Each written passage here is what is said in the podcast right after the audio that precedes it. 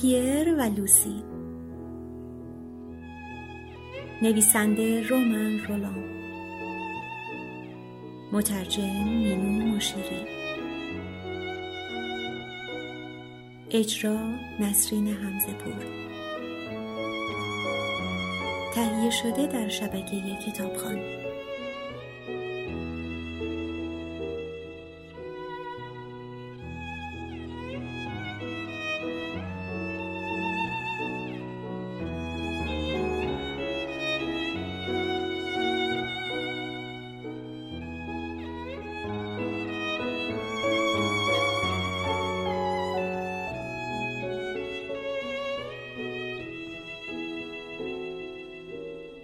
روز جمعه مقدس آسمان همچنان نقاب خاکستریش را بر چهره داشت.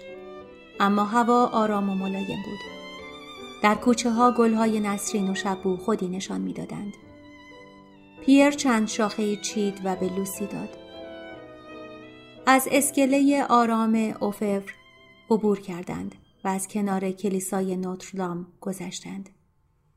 زیبایی شهر قدیم ملبس به نوری ملایم با اصالت والایش آن دو را احاطه کرده بود. در میدان سنجربه کبوترها زیر گامهایشان به پرواز درآمدند. پیر و لوسی با چشم آنها را در دوروبر نمای کلیسا دنبال کردند.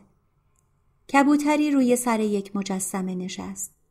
بالای پله های میدان جلوی کلیسا هنگامی که می‌خواستند وارد شوند لوسی برگشت و در چند قدمی میان جمعیت دختر بچه ده دوازده ساله با موهای هنایی را دید که به در بزرگ تکیه داده بود و با بازوانی که به بالای سر برده بود به آن دو مینگریست. اندام باریک قدیمی معابی داشت که بیشباهت به تندیسک های کلیسان نبود.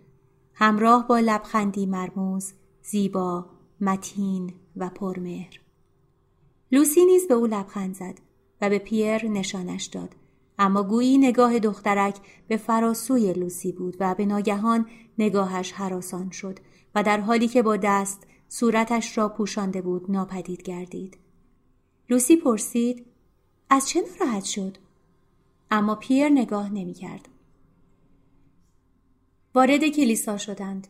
بالای سرشان کبوتران بغبغو می کردند و این آخرین صدای بیرون کلیسا بود. در داخل کلیسا تمام صداهای پاریس خاموش شد. هوای آزاد بیرون باقی ماند.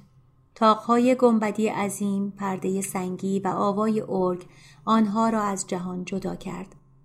در قسمت پایین کلیسا میان دومین و سومین نمازخانه در سمت چپ ورودی جای گرفتند.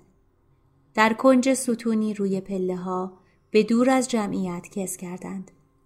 پشت به گروه همسرایان اگر به بالا می نگریستند نوک محراب و صلیب و پنجره شیشه رنگارنگ نمازخانه پهلویی را می دیدند.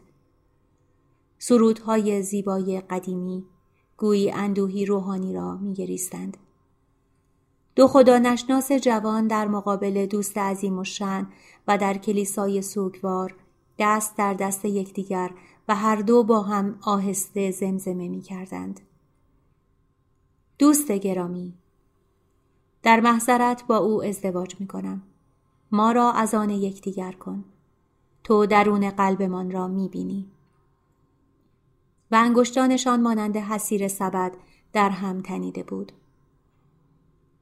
چون تنی واحد شده بودند که امواج موسیقی وجودش را به لرزه میانداخت.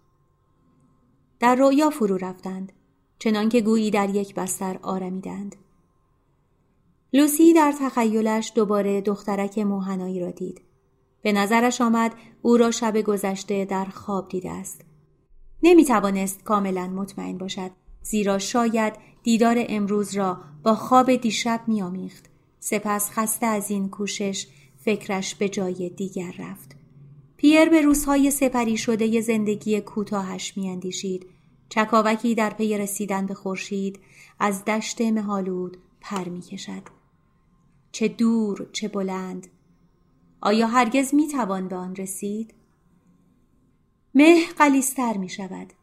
دیگر نه زمینی هست و نه آسمانی و نیروهای طبیعت در هم می شکنند و به ناگاه زیر تاقی جایگاه همسرایان فوران شاد سرودی مذهبی و از میان سایه ها پیکر کوچک چکاوک سرمازده ظاهر می شود که در دریایی بیکران از نور در پرواز است. فشاری به انگشتان در هم تنیدشان به یادشان آورد که با هم در آب شناور بودند. اکنون از نو خود را در تاریکی کلیسا یافتند که گوش به سرودهای زیبا فرا دادند. قلبهاشان که از فرط عشق زوب شده بود به اوج نابترین شادی ها رسید و هر دو با شور و شوق آرزو کردند. دعا کردند که هرگز از آن اوج به زمین نیایند.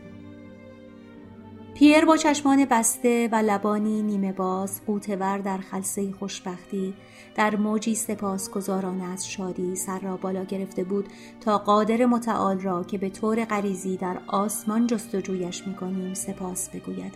و در همان دم لوسی که با نگاهی پرشور بوسه بر یار جوان و دلبندش می‌زد با نهایت حیرت در شیشه قرمز و طلایی کلیسا چهره دخترک موهنایی بالای پله های کلیسا را دید که به او لبخند می‌زد.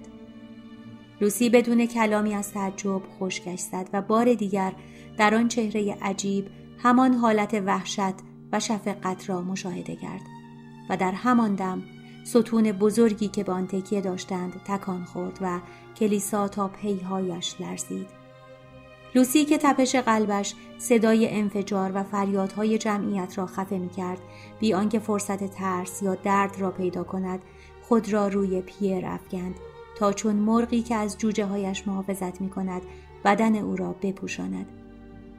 چشمان پیر بسته بود و لبخند شادمانی بر لب داشت. لوسی با شوری مادرانه سر عزیز دلبندش را با تمام قوا بر سینه فشرد.